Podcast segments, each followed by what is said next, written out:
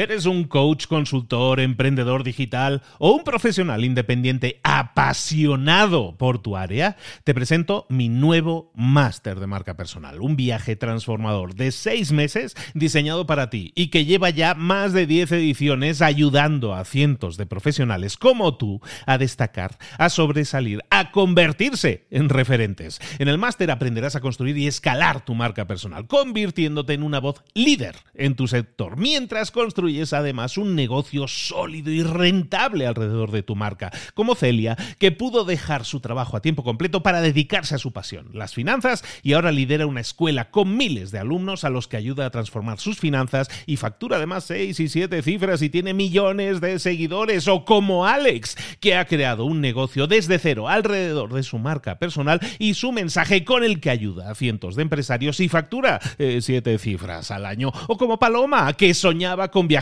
por el mundo y que ahora vive como nómada digital con cientos de miles de seguidores y más de 17.000 alumnos. Gracias al máster, su sueño pasó de ser una idea a una realidad rentable y reconocida.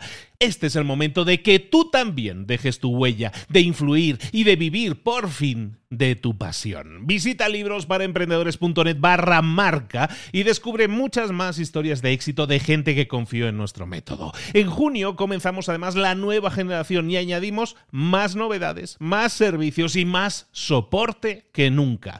Únete a la élite de profesionales que ya están cambiando sus vidas. ¿Estás listo? ¿Estás lista para desarrollar tu marca personal y ser nuestra próxima historia de éxito? Pues visita librosparaemprendedores.net barra marca y comencemos. ¿Qué tanto éxito quieres tener?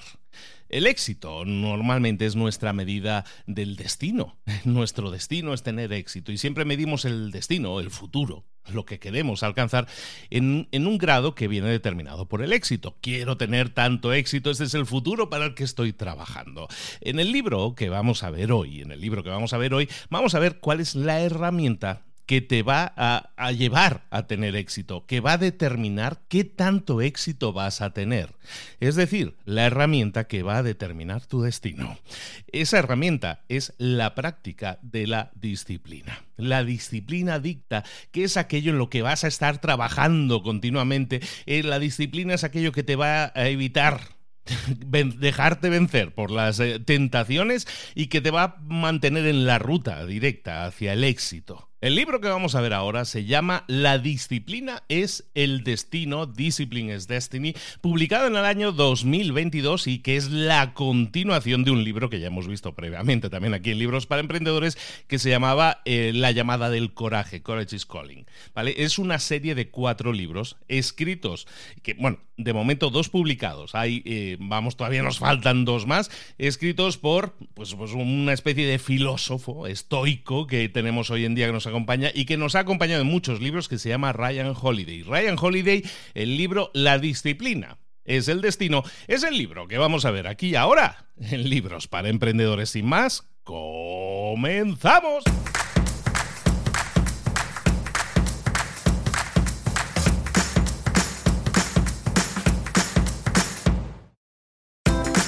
Bienvenidos al podcast Libros para Emprendedores para alcanzar el éxito en cualquier negocio que quieras emprender, debes formarte, debes estudiar, aprender para emprender. Y para ello, no hay nada mejor que un libro. En el podcast Libros para Emprendedores te ayudamos de tres maneras. Primero, seleccionando los mejores libros del mercado para ayudarte a emprender, a mejorar en tu emprendimiento. Segundo, te ofrecemos gratis un resumen de los puntos más valiosos explicados en cada libro. Y tercero, te damos finalmente pasos a seguir para poner en práctica todas esas lecciones aprendidas y así poder acortar tu camino hacia el éxito ya sea marketing, ventas, liderazgo, emprendimientos, mentalización, eh, vamos a analizar lo mejor de lo mejor, de los mejores libros del mercado y te lo vamos a dar todo bien masticadito y listo para ser aplicado. Soy Luis Ramos, empresario y emprendedor, y voy a acompañarte, si me lo permites, en este camino. Sin más, comenzamos buenas a todos, soy Luis Ramos, esto es Libros para Emprendedores. Aquí estamos de nuevo con un nuevo libro recién salido del horno. ¿eh? La disciplina es el destino, publicado en el año 2022. Esto lo estoy grabando en 2023, entonces es muy reciente, hace unos pocos meses que ha salido al mercado y ya lo tienes disponible en librerías. También lo tienes disponible aquí en Libros para Emprendedores. ¿Por qué lo tienes aquí disponible? Oye, porque todo libro prácticamente que publica Ryan Holiday lo traemos para aquí. Teníamos uno que es El obstáculo es el camino, teníamos otro que era El ego es el enemigo. Y hemos visto, como decíamos antes, la llamada del coraje y ahora la disciplina es El Destino, todos libros en los que la línea argumental es la filosofía estoica, de los, la filosofía de los antiguos griegos llamada el estoicismo. Hemos hablado de eso en el pasado y lo que estamos haciendo en, esto, en esta nueva serie de libros de Ryan Holiday es ver que hay una serie de disciplinas que nosotros tenemos que, que llevar a cabo, ¿no? una serie de cosas que nosotros deberemos hacer si queremos tener una buena vida. Es lo que llaman las las cuatro virtudes cardinales del estoicismo. ¿Cuáles son las cuatro virtudes? Esto, esto suena así como muy elevado, ¿no? Pero vas a ver que es muy, muy aterrizado todo esto. Las cuatro virtudes del estoicismo son el coraje, la sabiduría, la justicia y la disciplina coraje, sabiduría, justicia y disciplina. Y básicamente lo que nosotros vamos a ver hoy es el análisis de una de ellas, de la disciplina. Cualquiera de estas virtudes del estoicismo quiere decir que bien practicada vamos bien. Pero mal practicada, es decir, llevada a extremos, no vamos tan bien, ¿vale? Entonces, en definitiva, siempre que hablemos de una de estas virtudes estoicas del, del, estoicismo, estamos hablando de algo que debemos practicar de forma deliberada y bien. Vamos a ver entonces qué es la disciplina, vamos a ver cómo practicarla, en este resumen, vamos a ver qué es la disciplina, cómo practicarla y cómo nos puede servir la disciplina para manejarla pues la vida, en realidad, cuando las cosas nos van bien y cuando las cosas no nos van tan bien. Vamos a empezar entonces, ¿qué es la disciplina? Básicamente, según el libro La disciplina, Ryan Holiday nos dice que la disciplina es la habilidad que tenemos de resistir normalmente las cosas básicas que nos llevan por un camino, que nos desvían del camino. Nos resistimos y esa habilidad de resistirse, ¿por qué? Porque estamos buscando algo que es lo mejor para mí. Entonces a veces hay cosas que me desvían la atención o me desvían del camino, me resisto a esos desvíos y sigo adelante para conseguir aquello que creo que es lo mejor para mí. Eso es disciplina, la contención. Cuando tú eres disciplinado o disciplinada, ¿qué sucede? Que actúas con moderación. ¿Por qué? Porque hay un premio que quieres alcanzar y tu habilidad de controlarte, esa disciplina, es lo que te va a llevar a acercarte más rápidamente a ese premio. Todos los humanos nos enfrentamos a tentaciones. Todos tenemos tentaciones. Podemos resistirlas o escoger no resistirnos. Ah, las tentaciones al final son ofertas que se nos hacen. Si yo las tomo, estoy, no estoy resistiendo la tentación. Y si, la, y si las resisto y no las tomo, pues entonces estoy resistiendo disciplinadamente. Ahora bien, si yo escojo una tentación, algo que las tentaciones pueden ser positivas, pero una tentación normalmente tiene un, algo peyorativo, algo negativo. Si yo escojo algo que es negativo, claro, yo me dejo llevar, yo que se me voy a comer un pastel de postre, pues sí, me dejo llevar por la tentación, pero si hago eso, la disciplina está fallando. Entonces son señales que hay en mi vida que muchas veces yo me dejo llevar, soy es que soy muy fácil, es que a mí me dicen tal y yo ya estoy vendido. Bueno, pues ese tipo de cosas ahí falla un poco la disciplina. ¿Por qué es tan importante? Decíamos, porque hay cuatro virtudes en el estoicismo que son el, coraje, la valentía, el coraje, la sabiduría, la justicia y la disciplina, que, son necesarias en nuestra vida si queremos llevar una vida estoica, equilibrada y ser, vamos, una gente top. Pero, claro, si nosotros tomamos esas virtudes y las llevamos a extremos, por ejemplo, el coraje, ¿no? El coraje, el coraje extremo muchas veces puede ser, eh, puede caracterizarse si lo llevo a un extremo, pues para actuar descontroladamente, ¿no? Es decir, no estoy, actuando sin pensar, ¿no? Es coraje, sí, pero estoy actuando sin pensar si la llevo a extremos. En general, la moderación en todas esas virtudes nos va a llevar a tener mayor éxito, nos va a llevar a, tener una vida equilibrada y normalmente a avanzar mucho más rápido, a tener una, lo que llamaremos siempre, una buena vida. Y una buena vida prácticamente nadie puede decir que la tiene hoy, porque siempre tenemos cosas que nos lo impiden, ¿no?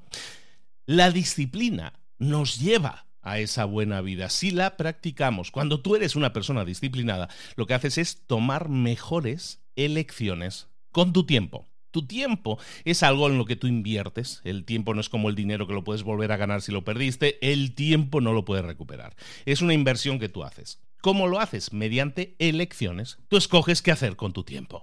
Entonces, normalmente lo que vas a hacer cuando eres una persona disciplinada es elegir en qué enfocas tu tiempo y vas a elegir siempre en escoger cosas que te acerquen a tu propósito. El propósito lo vamos a ver ahora, ¿eh? Pero cuando tú escoges cosas que te permiten acercarte a tu propósito de vida, entonces lo que vas a hacer es escoger, dedicar el tiempo en eso y no a malgastarlo en otras cosas menos importantes como ver la serie de Netflix todas las noches. Cuanto más tiempo dedicamos a nuestro propósito, menos tiempo obviamente estamos dedicando a otras cosas que no nos llenan tanto. Y, por lo tanto, cuando tomamos ese tipo de lecciones, que llegan beneficios. Muchas veces decimos, es que estoy atascado en mi vida, es que no avanzo, siento que no avanzo. A lo mejor es que estás tomando decisiones pobres.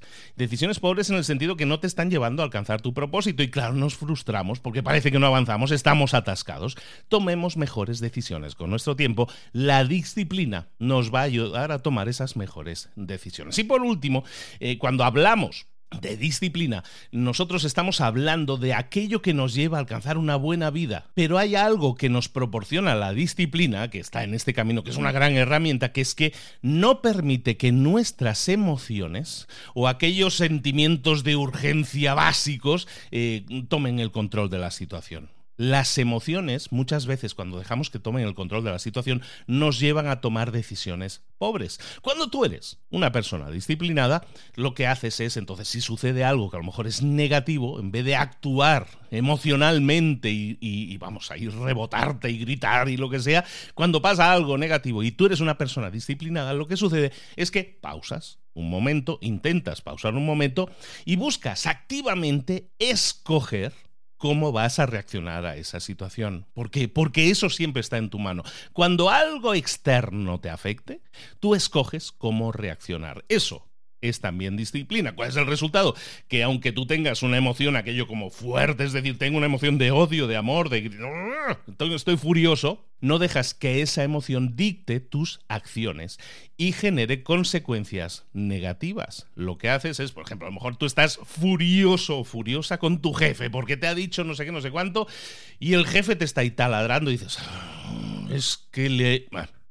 ¿Qué sucede entonces? Que tienes una emoción negativa hacia tu jefe. Lo que haces con disciplina es escuchar calmadamente a esa persona, por lo menos por fuera, y escoges buscar otro trabajo en el cual te aprecien más, en el cual te respeten más, en lugar de explotar con tu jefe y conseguir un maravilloso despido.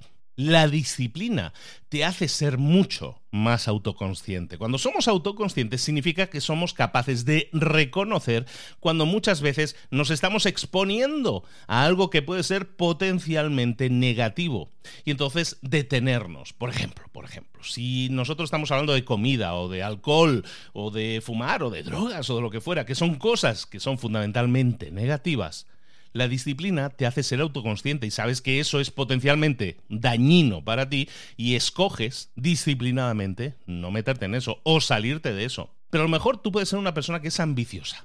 A lo mejor si lo llevamos el extremo, la ambición, muchas veces hay, y lo, y lo, hemos hablado, muchas veces hay gente que es sumamente ambiciosa, que quiere conseguir ser más que el otro a toda costa ahí hay un problema de, de autoconsciencia. No somos autoconscientes de nosotros. Entonces llevamos hacia el extremo esa ambición. Buscamos el poder más poder, quiero más poder e ignoramos otras cosas que también importan para tener una vida equilibrada y nos centramos solo en el poder. Cuando tú tienes disciplina te hace autoconsciente. ¿Por qué? Porque si tú te dejaras llevar por la ansia de poder, por ejemplo, pues ¿qué pasaría con tus relaciones? Probablemente tendrías mucho poder profesional, pero tendrías unas relaciones bastante deficientes en lo personal. Entonces serías una persona en desequilibrio. La disciplina nos hace ser autoconscientes de ello y tomar mejores decisiones. Bueno, entonces, presentada chicos la disciplina, disciplina, aquí los chicos, eh, nosotros claro que entendemos que la disciplina es algo bueno, pero decimos, no, no, sí, sí bueno, yo entiendo que es. Pero ¿cómo ponerla en práctica? Bueno, es lo que vamos a ver en esta segunda parte del análisis del libro, que es cómo poner en práctica la disciplina. Y practicar la disciplina lo vamos a dividir en cuatro partes. Eso va a ser el resumen completo del libro. Cuatro partes en los cuales primero vamos a, hablar, a debatir sobre el tema del propósito que mencionábamos antes. Tenemos que identificar nuestro propósito. Eso va a ser la primera parte. Después, tenemos que preparar todo nuestro entorno para que podamos ir hacia ese propósito. Es decir, identificamos el propósito, nos preparamos todo, que todo nos beneficia a nuestro alrededor para ir hacia ese propósito. Luego, vamos a por él, es decir, conseguimos nuestro propósito y en la última parte vamos a ver cómo la disciplina, muchas veces, tanto en lo negativo como en lo positivo, nos va a afectar positivamente si la sabemos manejar, es decir, cómo aplicar la disciplina ante eventualidades negativas es decir, cuando tenemos cosas que nos duelen, que, que fracasamos, cómo la disciplina nos puede ayudar. Y también cómo nos puede ayudar la disciplina en los momentos en que tenemos éxito, que también es importante practicar la disciplina entonces, aunque la gente diga, em, ¿por qué? Pero si ya tengo éxito. Bueno, vamos a ver por qué es importante. Entonces, estas cuatro partes, vamos a ver. Primera parte, identificar nuestro propósito. Practicar la disciplina tiene sentido, practicar la, disciplina de forma efectiva, tiene sentido si primero hemos identificado nuestro propósito, la meta, aquello que queremos conseguir, que queremos alcanzar. La disciplina requiere de que tú estés trabajando de forma continua, consistente hacia un propósito y que evites las tentaciones que te distraen de ese propósito. Lo hemos comentado antes, pero todo esto por muy bien que suena, es imposible si tú no sabes hacia dónde vas, si tú no tienes un norte, si tú no sabes cuál es tu propósito. En el libro, Holiday nos describe el propósito como un trabajo que nosotros hacemos de forma que siempre es disfrutable. No es algo que significa, es que yo quiero alcanzar algo que me van a premiar si alcanzo. Es decir, cuando hay una recompensa externa, normalmente no hay un disfrute interno. Lo que estamos buscando es encontrar algo que disfrutemos hacer. Es como aquello que dicen, aquellos que encuentran el trabajo en el que disfrutan no volverán a trabajar en su vida. Es un poco eso, ¿no? ¿En qué se basa esto? Es muy parecido y hay eh, muchos autores y muchos libros al respecto el último muy conocido, Ikigai, en el que se habla de esto. El Ikigai, ¿qué es eso? Es, el, es la razón de existir o la, el propósito de vida de una persona. Si el Ikigai es válido para ti, es aquello de voy a buscar mi propósito y mi propósito va a, ser, va a ser aquello en lo que soy bueno, en lo que puedo impactar a otros y que los otros pueden valorar de mí. Y busco algo que esté ahí en ese, en ese centro, ¿no? que tenga un poquito de todo. Bueno, pues si eso es una forma para ti válida de buscarlo, pues está perfecto. Básicamente, en este libro, estamos tratando ahora, nos dicen eso, que es algo que es inherentemente disfrutable, es decir, que tiene un disfrute per se, el hacerlo. ¿Por qué es importante esto? Lo hemos comentado muchas veces en estos últimos años, que cuando tú haces algo que realmente amas, cuando tú te gusta lo que haces, te gusta tu trabajo, eso hace que cuando las cosas van mal, cuando a veces nos encontramos con obstáculos o retos en el camino, nosotros continuaremos adelante. ¿Por qué? Porque igualmente es que yo disfruto hacer lo que hago. Entonces, aunque el trabajo sea duro, yo sigo adelante. Y dejar de hacer esto que disfruto es algo que ni se te pasaría por la cabeza. Entonces, identificar tu propósito, tu norte, es importante. Es esa primera fase. La segunda fase es que una vez que nosotros identificamos el propósito, lo que tenemos que hacer es preparar nuestro entorno para tanto nuestro entorno como nuestro cuerpo, como nosotros mismos, prepararnos para enfrentar ese reto. Porque alcanzar una meta, es un reto que tenemos que, eh, que tenemos que entrenar y estar preparados. Entonces hay una, hay una preparación que es la preparación de tu propio cuerpo y la preparación de tu entorno externo. Estas dos preparaciones están en tu mano, por eso nos vamos a centrar en esas. Hay cosas que no están en nuestra mano, yo qué sé, la política, la situación económica, pues ahí no podemos hacer nada. Pero en nuestro cuerpo y nuestro propio entorno personal sí podemos. Entonces empieza por tu cuerpo vamos a, cuidar nuestro cuerpo, eh, dieta sana, ejercicio regular y descanso de forma adecuada. Cuando tú comes bien, le estás dando apoyo a tu salud, le estás dando gasolina a tu cuerpo y cuando tu cuerpo está bien alimentado, es mucho más fácil resistir las tentaciones. Lo mismo con el ejercicio. El ejercicio regular es un entrenamiento excelente per se, pero también porque cuando tú superas retos físicos, es decir, a lo mejor tú estás aprendiendo a correr, primero corres muy poquito, luego un poquito más y luego al final acabas corriendo una de 10 kilómetros.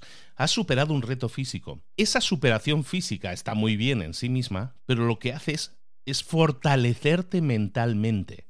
Es decir, tú mentalmente te has convencido de que ya has superado un reto que parecía imposible, en este caso físico. Entonces, cuando vengan retos que muchas veces son mentales, lo que va a suceder es que tú ya tienes ese entrenamiento. Entonces, el ejercicio regular nos va a servir muchísimo para ese, esa preparación, esa mentalidad más fuerte. Pero no solo eso, también necesitamos descansar. El descanso es lo que le da uh, la, la oportunidad al cuerpo de recuperarse. Muchas veces trabajamos demasiado, nos apretamos demasiado, nos, excedemos demasiado, hasta el punto de que ignoramos las necesidades de nuestro propio cuerpo.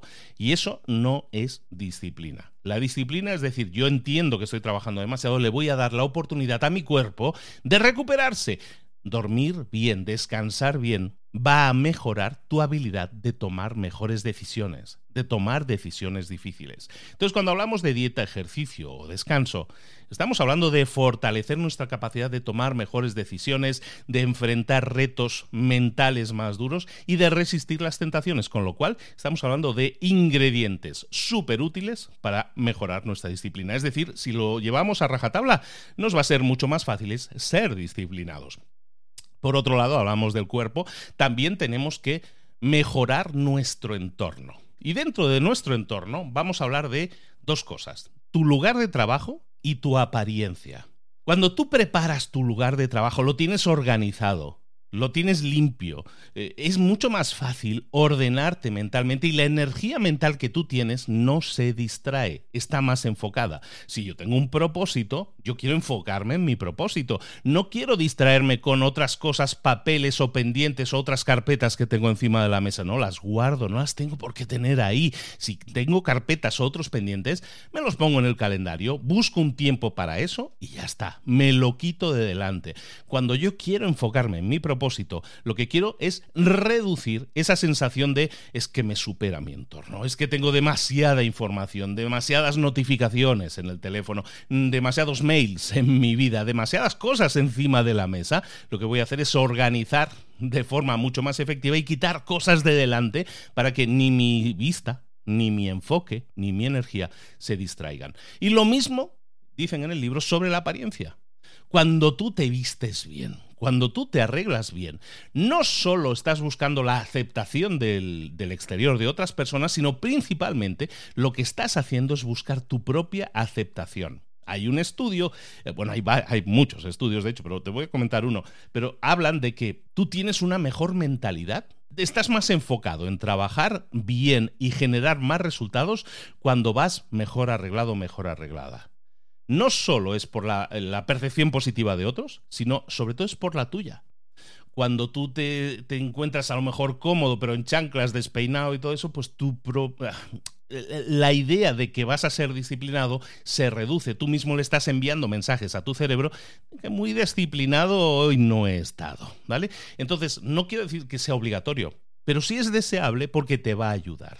Te decía de un estudio, hay un estudio que no es tan, no es tan antiguo, que hablaba precisamente de eso, ¿no? De que muchas veces la percepción que nosotros tenemos de la ropa que llevamos nos ayuda a estar más concentrados. De hecho, era un estudio en el cual tenían dos grupos, no el típico. Tenemos dos grupos de estudiantes. ¿Qué es lo que hicieron? Pues eh, tenían a dos grupos de estudiantes y a todos ellos les dieron eh, las típicas batas de laboratorio, ¿no? Bata blanca de laboratorio.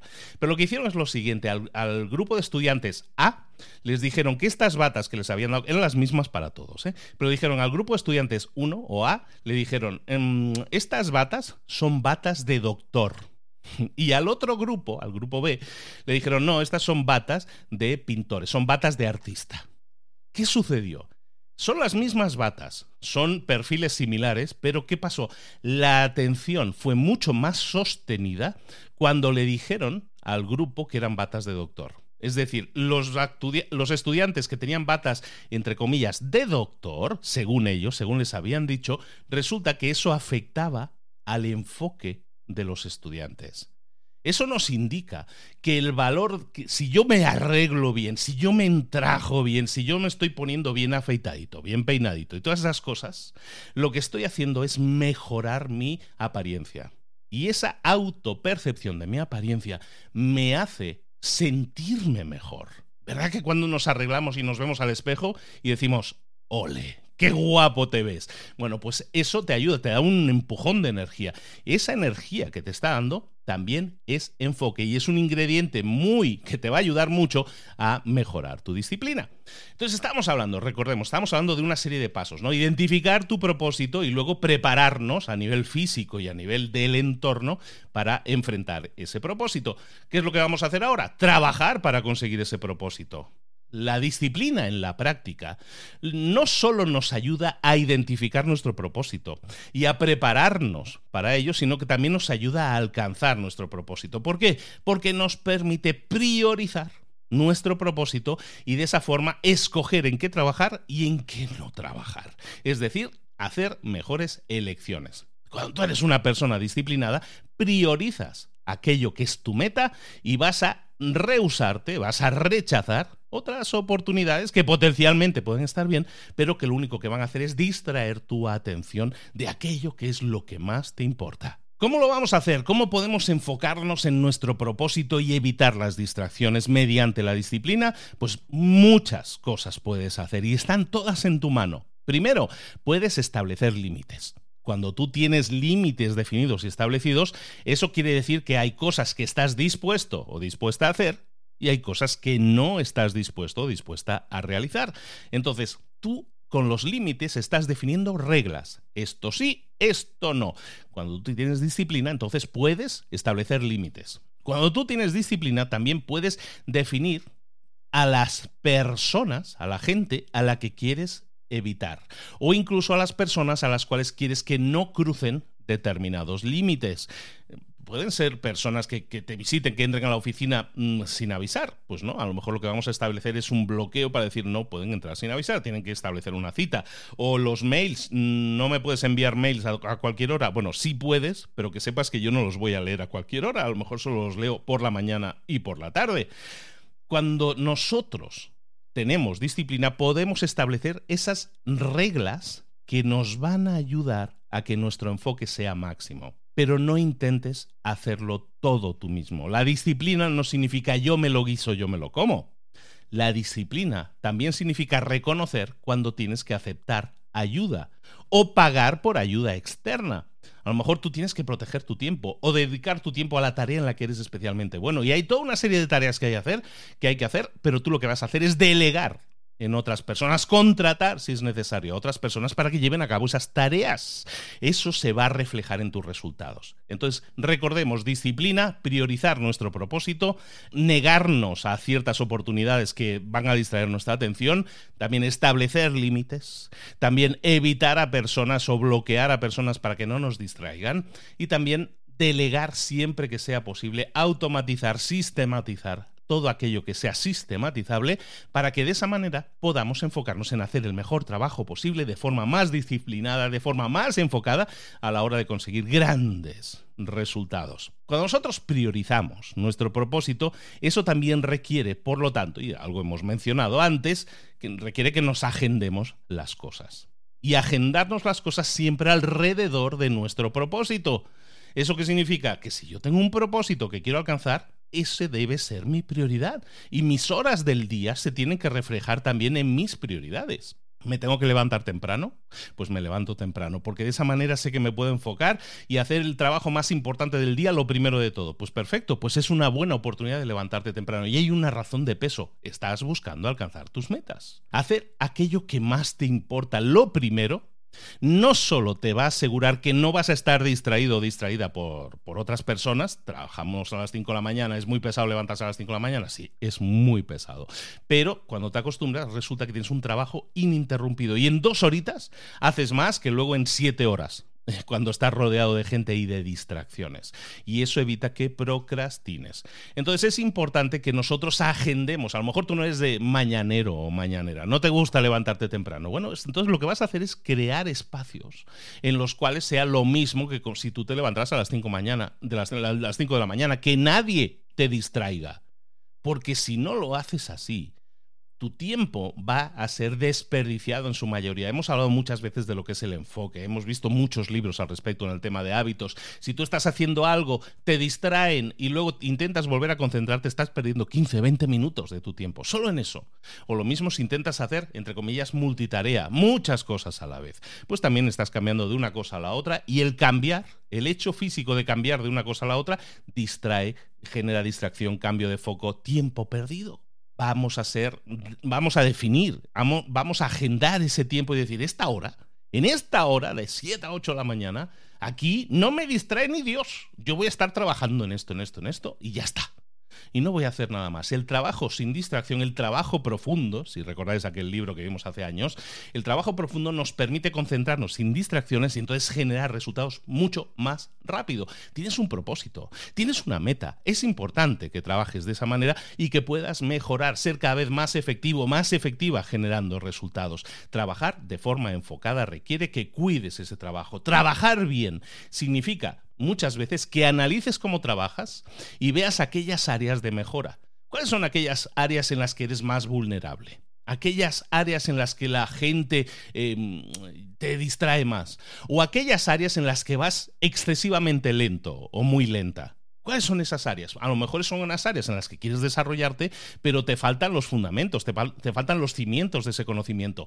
Muchas veces queremos hacer cosas que son muy avanzadas, pero no tenemos los conocimientos base. Oye, pues vamos a dedicar un tiempo a aprender esos conocimientos base que nos van a permitir eh, ir mucho más rápido después. Esto es como jugar al... Yo había jugado al básquet, al baloncesto de joven, y yo me acuerdo que nos enseñaban, no sé si le llaman igual en todos los países, los fundamentos, ¿no? The fundamentals en inglés. Nos enseñaban los fundamentos. ¿Qué son los fundamentos? Oye, cómo botar la pelota, cómo botar la pelota sin mirar, cómo cambiar la pelota de mano sin mirar por delante, por detrás, por debajo de la pierna, cómo pasar, a qué altura pasar, cómo pasar al espacio, cómo pasar votando. Oye, todo eso son fundamentos. Entonces, cuando tú tienes esos fundamentos, que es muy aburrido estar botando la pelota todo el día, ¿eh? también te lo digo, o correr para arriba y para abajo con la pelota botando sin mirarla. Claro que es complicado al principio, pero ¿y cuando lo dominas?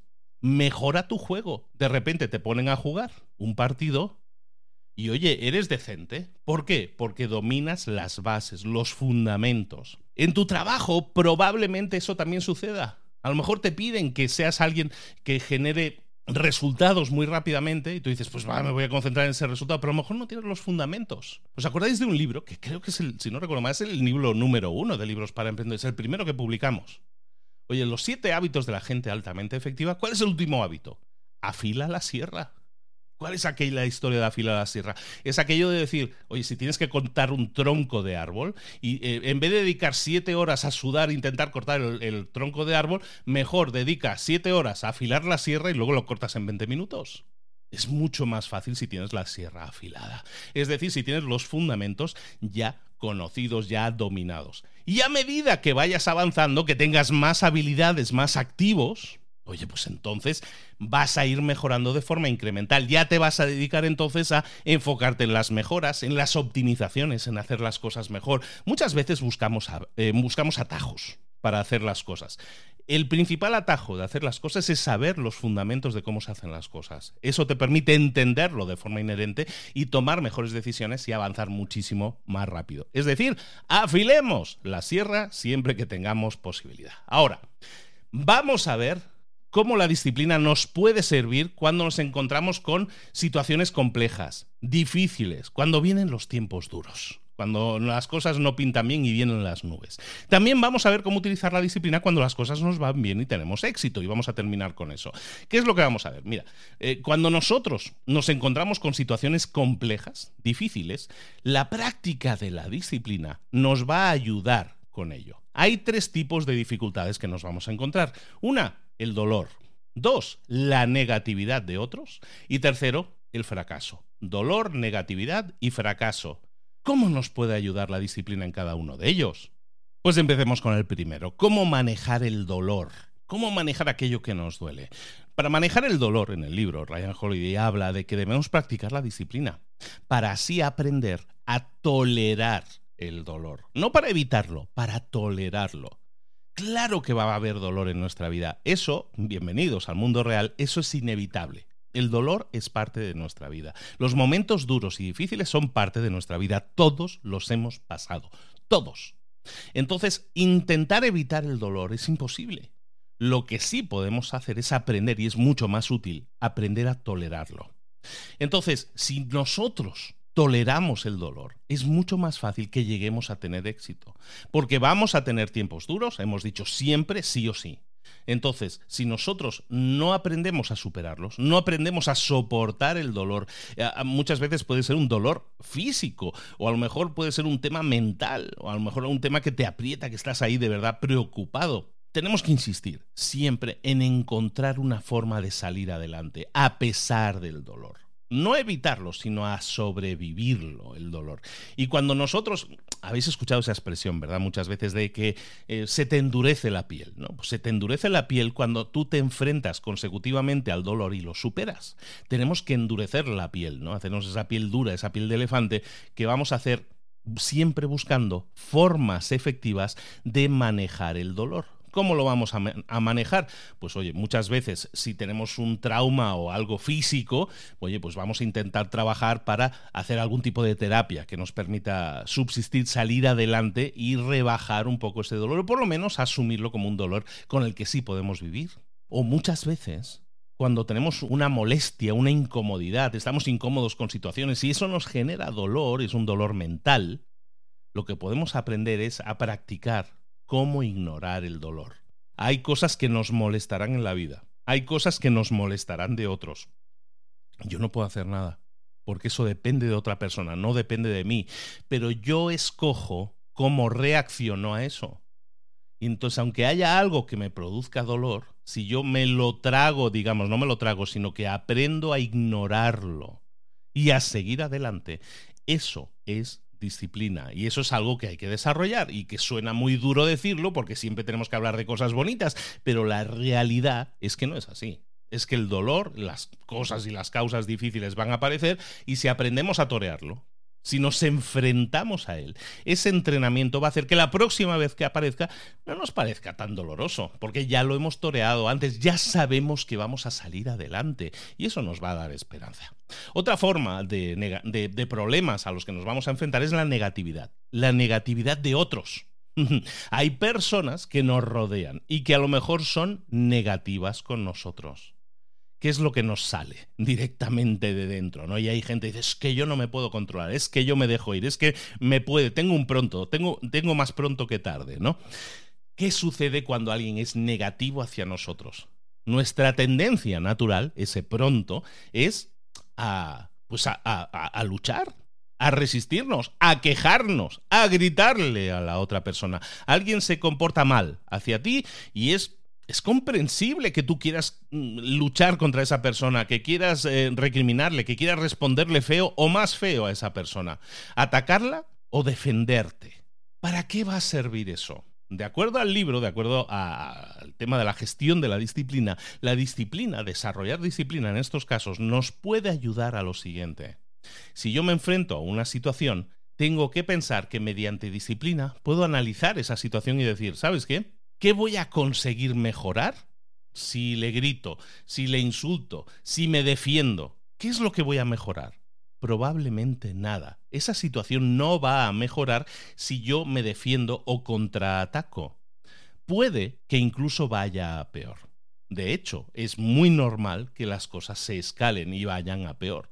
Por lo tanto, sabiéndolo, y este es un tema, claro, que es muy fácil de decir y es muy difícil de hacer porque estás en el momento y te dejas llevar por el río. Pero es mucho mejor escoger, y la palabra aquí es escoger. Yo escojo no responder con negatividad. Yo escojo no ser negativo hacia esa persona. Esa persona me está enviando su negatividad. Yo no escojo devolverle negatividad aunque ahora te parezca imposible, requiere de disciplina y es importante que lo trabajemos. Esto no viene de los eh, griegos o estoicos y todo. No, esto está en todas las religiones, está en todas las culturas. Desde los eh, chinos, chino antiguo a la China antigua, ya hablan de eso en el Tao Te Ching y todas estas cosas. Hablan de que deberíamos evitar la lucha. Y eso, evidentemente, requiere de disciplina, pero por eso la disciplina es importante en este caso, porque nos va a permitir no empeorar situaciones y llevarlas al límite, en el cual nadie nunca gana. Otro enfrentamiento que vamos a tener muchas veces negativo es el fracaso. ¿Cómo enfrentar el fracaso? ¿Cómo manejar el fracaso? En el libro hablan de estas tres partes, ¿no? que, que son cosas negativas, el dolor, la negatividad y el fracaso. El fracaso, manejar el fracaso, requiere que si nosotros lo queremos hacer de forma disciplinada, requiere que aprendamos a tener cierta gracia aceptando la derrota. Cuando nosotros fracasamos en algo, no quiere decir que alguien ha fracasado en algo, entonces por lo tanto tiene una excusa para retirarse, para detenerte. El fracaso no es una excusa para detenerte. El fracaso debería ser una llamada de atención para que seas persistente y sigas buscando tus metas a pesar del fracaso. Ahí interviene y todo esto son frases que quedan muy bien, pero llevarlas a la práctica es algo tan sencillo como decir, el fracaso siempre va a llevar un aprendizaje y siempre lo lleva. Intentaste ir por ese camino, no te llevó a buen puerto. ¿Por qué? ¿Qué es lo que había en ese camino? ¿Qué es lo que había en esa elección que era mejorable? Ahí hay un aprendizaje. Cuando nosotros hablamos de disciplina, hablamos siempre de buscar analizar por qué hemos fracasado, preguntarnos el por qué ha fracasado eso, si parecía una buena opción, es una elección que tú tomaste, y ver qué podemos mejorar o aprender para que nuestra próxima elección, porque va a haber una próxima elección, sea mejor y tenga esos datos en cuenta. También el manejo del fracaso, de forma disciplinada, requiere de que te trates con un mínimo y un máximo de compasión. En vez de bombardearte a ti mismo con esa, con esa charla negativa que mucha gente tiene de decir es que, es que yo no sirvo para esto. ¿Para qué lo intento si soy muy malo? Yo nunca voy a conseguir nada, si yo soy un fracaso. Todo ese tipo de charla que muchísima gente se repite cada día, ese tipo de charla no te sirve para nada. ¿Eso es lo que tú le dirías a un amigo que le ha ido mal algo? Tú cuando te enfrentas con una situación en la que tu mejor amigo eh, intentó algo y le fue mal, tú le dices, es que eres un fracaso, es que no sirves para nada, es que eres tonto, pues eso no le va a ayudar, ¿no? ¿Verdad que no le va a ayudar a tu amigo? Bueno, pues tú eres tu mejor amigo. Entonces trátate un poco mejor, sé un poco más compasivo, más compasiva contigo mismo, porque de esa manera vas a priorizar la persistencia. Persistencia es persistir, volver a insistir. Cuando tú sigues hacia adelante, ahí hay virtud porque sigues buscando crecer, sigues buscando ser una mejor versión. Y aunque no te haya salido bien al principio, eso no es razón para que detengas, sino para que sigas adelante. Entonces hemos visto la disciplina, cómo manejarla en, en los momentos difíciles, pero también es necesario tener disciplina cuando las cosas van bien. ¿Cómo mantener el éxito? Y ojo la palabra, mantener el éxito. Mantener el éxito es importante y para eso la autodisciplina, la auto, ser disciplinado con uno mismo es esencial para que el éxito se mantenga. Es decir, yo he alcanzado el éxito, he alcanzado aquello que quería, era mi destino, era mi meta, soy exitoso, he alcanzado lo que yo quería, ahora hay que mantenerlo. Eso no es una meta. Significa simplemente que has llegado a una etapa más y que ahora hay que practicar la disciplina para que tú puedas mantenerlo. Entonces, ¿cómo utilizar la disciplina cuando hay cuatro cosas que suelen aparecer cuando tenemos éxito, como pueden ser el ego, el placer, el poder y el dinero. Ego, placer, poder y dinero. Esta es la última parte. ¿Cómo utilizar la disciplina cuando nosotros tenemos cierto grado de ego? El ego, como decimos, aparece cuando tenemos éxito. Sobre todo cuando tenemos el gran ego aparece cuando tenemos éxito. Si nosotros queremos practicar la disciplina bien para que este sea nuestro destino y el verdadero éxito, tenemos que mantener el ego a raya. ¿Cómo lo hacemos? Bueno, tenemos que entender qué es la autodisciplina, como decíamos, el éxito con autodisciplina que nosotros, es decir, yo he alcanzado el éxito, he sido muy disciplinado, todo eso que hemos dicho antes, todo lo he hecho y me ha llevado al éxito. ¿Qué sucede? Que entonces, cuando tú tienes éxito, te conviertes en un, en un modelo para otras personas. Hay otras personas que te siguen, que te ven, que te admiran y dicen, yo quiero ser como tú, yo quiero alcanzar lo que tú has alcanzado, yo quiero hacer lo que tú has hecho para conseguir el determinado éxito. Ahí aparece nuestro ego, en el cual nosotros pensamos que debemos convertirnos en el modelo a seguir de otras personas. Y eso no debe ser así, porque ese es un ego mal entendido. No puedes esperar que otras personas practiquen la disciplina o las cosas que tú has hecho porque tú se lo digas o porque tú las estés haciendo. Esa no es tu responsabilidad. Cada uno es responsable adulto de sí mismo.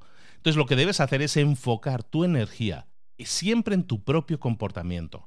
Y pensar que si otras personas te quieren seguir, eso es su problema. No es tu problema, sobre todo no es tu responsabilidad. No dejes nunca que tu ego te convenza de que ya no necesitas la disciplina, que ya has alcanzado tus metas, ya no tienes que ser disciplinado. A medida que eres exitoso, cuanto más exitoso eres o exitosa, mayores van a ser las tentaciones que enfrentes. Entonces es importante que mantener el éxito implique también seguir siendo disciplinados, evitando las tentaciones. Esto tiene mucho que ver con los hábitos. Cuando nosotros, fíjate, cuando nosotros eh, enfrentamos un camino hacia el éxito, es decir, yo quiero alcanzar el éxito, entonces tú estableces una serie de hábitos, de cosas que te sirven para alcanzar esas metas. Entonces, ¿qué sucede? Que alcanzas el éxito. Hostia, es fantástico, ¿no? Esto es un, disfrute, ¿no? Esto hay que celebrarlo, ¿no? Alcanzas el éxito y dices, bueno, es que yo alcancé el éxito porque hice este hábito, ¿no? El hábito A, el hábito B, el hábito C, ¿no? Dices, pues yo voy a seguir manteniéndolos porque esta es la forma en que yo pueda mantener el éxito. Ojo con eso también, porque muchas veces el ego te dice, yo ya no necesito aprender nada más. Es importante que cuando alcances un determinado éxito, hagas una evaluación de qué hábitos estás aplicando ahora y si siguen siendo tan efectivos como antes. Algo que es un error que compartimos mucha gente que a lo mejor alcanzas cierto grado de éxito, es decir, yo ya no necesito aprender. Ya ya no necesito analizar nada. ya, ya tengo la fórmula secreta de alcanzar el éxito. Pero hay muchas rutinas, muchos hábitos, muchas cosas que tú realizas que a lo mejor ya no son exitosas, porque en el, en el estadio en el que te encuentras ahora, en el éxito que tienes ahora, esos hábitos ya no generan tantos resultados. A dónde voy es, si tú estás alcanzando el éxito, estás trabajando para alcanzar el éxito, vas a tener una serie de hábitos que vas a analizar y vas a ver si te funcionan o no. Cuando alcances ese estadio, ese éxito, entonces lo que vamos a hacer es no dejar que el ego nos diga, yo ya lo domino todo, ya tengo la fórmula secreta, la Coca-Cola, lo que voy a hacer es analizar en este momento, en este punto actual, si esos hábitos me siguen sirviendo o no, me siguen sumando o no, y voy a analizarlos y sustituirlos con hábitos que me funcionen mejor. ¿eh? Para hablar de hábitos, de sustitución de hábitos, por ejemplo, el libro Hábitos Atómicos te puede ayudar muchísimo en ese sentido. Estamos hablando de disciplina, cómo practicar la disciplina para manejar el placer. ¿No? Estábamos hablando de distintos momentos en los que la disciplina nos puede ayudar con el éxito. Hablamos del ego, del placer, del poder y del dinero. Pues hemos hablado del, en este caso, del ego. Vamos a hablar del placer. Cuando nosotros hablamos de placer, estamos diciendo eh, muchas eh, veces nuestra tendencia a tomar elecciones en la vida significa voy a tomar este camino porque es más placentero, me va a doler menos, va a ser menos peligroso. Siempre tendemos hacia la búsqueda del placer, ¿no? Evitar el dolor, lo cual es muy normal y es muy humano. Practicar la disciplina cuando nosotros ya tenemos éxito, también implica muchas veces buscar opciones en las cuales nuestra vida sea menos cómoda. ¿Tiene sentido eso? Sí, tiene un sentido de entrenamiento. Eh, por ejemplo, y es algo que se ha puesto últimamente muy de moda, ¿por qué narices la gente se mete baños en hielo, baños en agua fría? Bueno, aparte de todas las ventajas naturales que nos dicen que la salud, vamos, una salud, voy a ser como un toro, nunca me voy a enfermar, todas esas cosas eh, parece que están muy bien. Pero a lo mejor yo soy una persona de éxito y tengo buena salud. ¿Por qué narices me tengo que meter en agua con hielo? Cuando nosotros nos enfrentamos a una vida menos placentera, es decir, no nos acomodamos, eso nos permite enfrentar, experimentar cosas no placenteras en nuestra vida. Es así de simple. Entonces, ¿para qué nos sirve eso? Eso es una habilidad. Es una habilidad esencial para que si alguna vez nos viene un golpe de la vida que nos va a venir, incluso ahora que tienes éxito, si aprendes a manejarte en situaciones no cómodas, eso va a ser un gran entrenamiento para enfrentar cosas incómodas en el futuro. Por ejemplo, en el libro nos hablan de Séneca, ¿no? Uno de los estoicos, ¿no? Pues Séneca, el filósofo romano, era una persona muy rica, era una persona muy rica. Pero ¿qué es lo que hacía? Con regularidad, Séneca se iba a dormir en el suelo, se ponía a dormir en el suelo o, se privaba de riquezas. Aprendía lo que era vivir o recordaba lo que era vivir sin unas riquezas eh, grandes, ¿no? ¿Por qué hacía esto, hombre? Pero si este señor ya era rico, si ya tienes éxito, Séneca, ¿para qué narices te pones a dormir en el suelo, alma de cántaro? Pues lo hacía para recordarse que sabía manejarse siendo una persona pobre que si alguna vez perdiera sus riquezas, eso no iba a ser el fin de él como persona. Ese hábito, esa práctica le sirvió, le sirvió y mucho, porque cuando el emperador Nerón le quitó o le quería matar a, Seneca, le dijo, te intercambio mis riquezas por mi vida. Entonces le dio al emperador Nerón todas sus riquezas y le perdonó la vida. Entonces, ¿qué pasó? Que él ya no tenía miedo de perder su dinero, ya había visto que podía vivir sin dinero, que sí, que se puede dormir en el suelo y no te mueres. Entonces, ¿qué pasó? Pudo atravesar esa, ese sinsabor, esa cosa negativa, ese espacio negativo, de una forma que le sirvió porque había tenido un entrenamiento previo. ¿A dónde vamos con esto?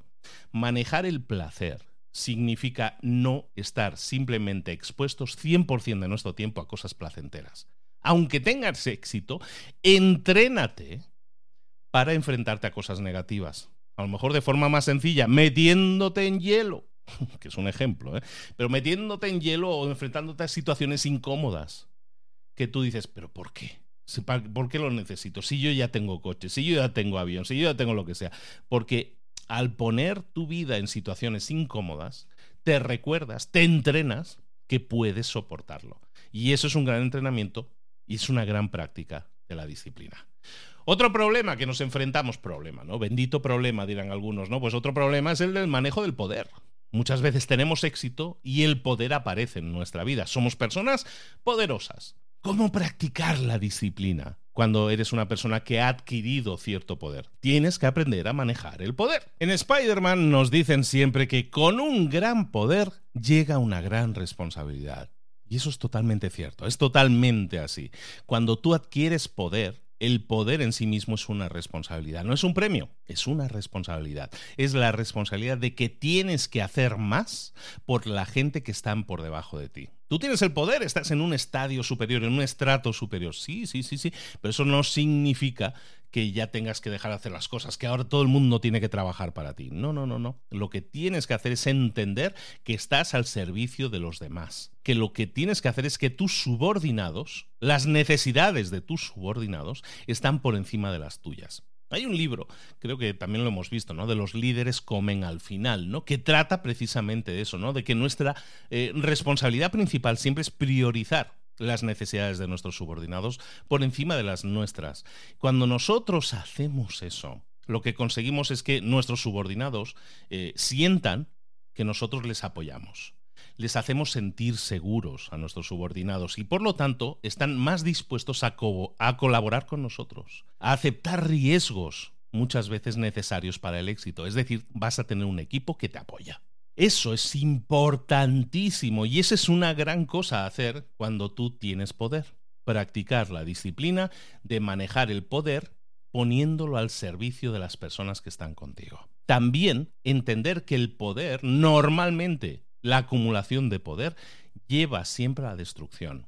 Hay otro libro que ya hemos visto también en el pasado que se llama David y Goliath, de Malcolm Gladwell, en que también hablábamos de eso, precisamente, de que tener demasiado poder siempre lleva hacia la destrucción. Entendiendo eso, entonces, la acumulación de poder lo único que va a generarte es un futuro negativo. El destino va a ser negativo. Entonces, la disciplina cuando tienes poder tiene que ser la de ayudar a otros, a tus subordinados, poner el poder al servicio de esas personas y también buscar delegar el poder. Tener poder, tener poder no significa tener control o el deseo de control sobre otros.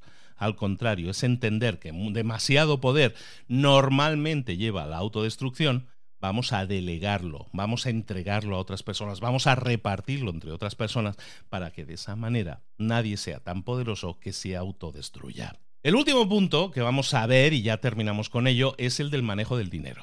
Normalmente tenemos éxito cuando hemos sido, pues oye, hemos sido muy disciplinados, hemos tenido éxito, poder, ego y todas estas cosas, también tenemos dinero. ¿Qué sucede cuando tenemos dinero? que también debemos practicar la disciplina. Dices, ostras Luis, todo son tareas, aquí nunca, eh, pero no me puedo quemar el dinero. Mm, a ver, puedes hacer lo que quieras con tu vida, simplemente estamos aquí leyendo algo que nos puede llevar a tener una buena vida. Simplemente se trata de eso, tener una buena vida. Cuando las cosas nos van bien, ¿cómo tenemos que gestionarlo? Cuando, cuando las cosas nos van mal, ¿cómo tenemos que gestionarlo? Y la disciplina es una herramienta, entonces la puedes utilizar también cuando tienes dinero. Practicar la disciplina cuando eres una persona exitosa requiere de que ajustes, ajustes tu visión del dinero. Mucha gente cree que cuando consiga ganar suficiente dinero, su vida se va a solucionar, ¿no? Es decir, alcanzo una meta económica, ya mi vida está solucionada. Que ya no van a necesitar ningún tipo de disciplina, que van a poder hacer lo que quieran con su vida, que van a poder gastarlo todo libremente, pueden ignorar la opinión de los demás. Mucha gente piensa de esta manera, ¿no? Si alcanzo, si yo me jubilo y tengo 10 millones de dólares en el banco, a mí que me digan misa, que a mí me da igual todo, yo me lo voy a quemar voy a estar viajando, todo eso. Claro que el dinero puede hacer mucho más fácil nuestra vida, nos la facilita, sin duda, pero nunca nos va a eliminar de la vida las preocupaciones. Las preocupaciones son parte de nuestra vida. Entonces, si tú quieres ser continuar siendo una persona, porque has llegado hasta ahí con disciplina, si quieres seguir siendo una persona capaz de manejar las situaciones, las fáciles y las difíciles, necesitas aplicar disciplina en ti mismo para manejar las situaciones, para manejar las preocupaciones. Hay mucha gente que dice, ¿cómo era aquella novela? Había una novela mexicana que se llama Los ricos también lloran, ¿no? es un poco eso. Los ricos también lloran, también tienen preocupaciones. Es ahí la disciplina, la importante, el ingrediente importante que les va a llevar a tener mucho más control si yo manejo dinero, tengo mucho dinero, he alcanzado las riquezas y puedo hacer lo que quiera y me preocupa nada, todo, entonces voy a vivir una vida con preocupaciones. Voy a vivir una vida en la que nunca mi propósito va a estar cumplido del todo. Porque todas las preocupaciones que pensaba que yo no tenía en mi vida porque era disciplinado y sabía manejar, de repente aparecen. Y ahora que tengo dinero, ya no soy feliz como yo pensaba que iba a ser. Resulta que sigo preocupado, preocupado de que me lo quiten, preocupado porque resulta que tengo dinero, pero aquel tiene más dinero que yo. En definitiva, preocupaciones, preocupaciones, preocupaciones. La disciplina es aprender a vivir con dinero, pero solo con el dinero que realmente necesites. Es decir, alcanzar una determinada riqueza está muy bien, pero entonces lo que vamos a hacer es entender que yo lo que busco no es la riqueza. El dinero no es una meta. El dinero es una herramienta que me va a permitir vivir una vida con propósito. Y entonces lo que voy a hacer es asignarme una determinada cantidad y digo, aunque yo tenga millones en el banco, ¿sabes qué? Yo para vivir necesito X cantidad. Oye, yo necesito 8.000 al mes, pues 8.000 al mes. Y me asigno esos 8.000 al mes. No tengo que tener los 2 millones disponibles en el banco porque entonces se me va a ir la cabeza que ya me conozco. Entonces vamos a asignarnos aquel dinero que sea necesario para vivir la vida que quiero vivir. Si no lo hago, si no soy disciplinado con el dinero, el dinero se va a convertir en el director de nuestra vida, en el que toma las decisiones en nuestra vida. Y te aviso, es un mal director de vidas. Lo vamos a dejar aquí. Espero que te haya gustado, que te sirva, que te inspire a hacer cosas de forma diferente o a aplicar un poco más de disciplina en tu vida. La disciplina, la disciplina es El Destino, libro publicado en 2022 de nuestro amigo Ryan Holiday. Ryan Holiday, que vuelve con nosotros. Es que es de verdad que es recomendable. Es un señor que escribe sumamente bien. Si no veis su contenido en redes sociales, es muy buen contenido. Es un tipo así como muy apasionado por lo que habla y cómo habla. Mm, el, el Daily Stoic, por ejemplo, su newsletter es muy buena en ese sentido y con reflexiones, aunque tú no seas muy filosófico, son reflexiones muy aterrizadas de cómo llevar una vida simple para que nuestra vida sea mucho más plena.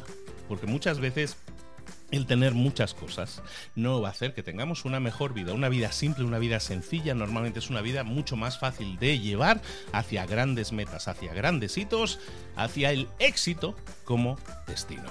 Espero que te haya gustado mucho. Recuerda que tienes cientos y cientos de libros resumidos aquí en tu podcast favorito, donde estés escuchando esto, en Libros para Emprendedores, también en mi página librosparaemprendedores.net. Pero también te pido una cosa, si estás escuchando esto en Spotify, me dejas cinco estrellas, por favor, si no lo has hecho, y me dejas un comentario, porque en este podcast ahora Spotify nos permite dejar mm, comentarios. Pues me dejas un comentario en este episodio diciendo, eh, hay una pregunta por ahí que te dice, ¿te ha gustado este episodio? Oye, pues déjame ahí tu feedback. Lo leo todos. Resulta que he visto que solo se pueden activar 100 comentarios. Es decir, sé el primero en dejar uno de esos 100 comentarios para este episodio, porque cuando llega a 100 es como un tope, ya no me deja publicarle más. No es cosa mía, es cosa de Spotify. ¿eh? Entonces, sé el primero en publicar tu comentario, qué te ha parecido el episodio, te ha servido, te ha sumado, hay algo que echaste en falta, no estás de acuerdo, todo eso no sirve, lo, publica, lo escribes, yo los verifico, los publico y los primeros 100 quedan ahí publicados para nuestro deleite y compartir un poco todos juntos. Que no me escuchas en Spotify, oye, cinco estrellitas, me las puedes dejar también en iTunes, en, Apple Podcast, me las puedes dejar en Evox, me las puedes dejar en Podimo, donde tú quieras si me escuches. Todo eso se agradece muchísimo. Besos y abrazos. Nos vemos la próxima semana con un nuevo resumen de libros aquí en Libros para Emprendedores. Besos y abrazos. Hasta luego.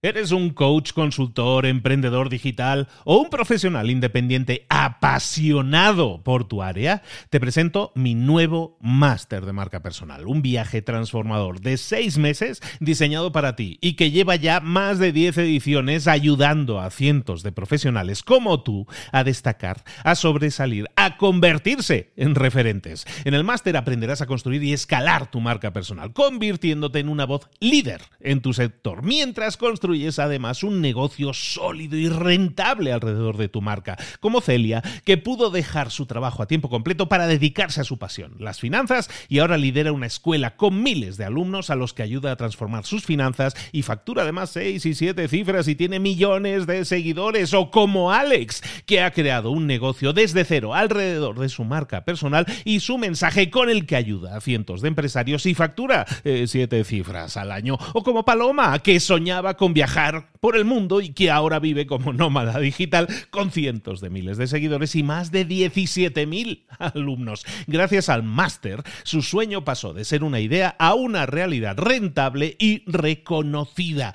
Este es el momento de que tú también dejes tu huella, de influir y de vivir por fin de tu pasión. Visita librosparaemprendedores.net barra marca y descubre muchas más historias de éxito de gente que confió en nuestro método. En junio comenzamos además la nueva generación y añadimos más novedades, más servicios y más soporte que nunca. Únete a la élite de profesionales que ya están cambiando sus vidas. ¿Estás listo? ¿Estás lista para desarrollar tu marca personal y ser nuestra próxima historia de éxito? Pues visita librosparaemprendedores.net barra marca y comencemos.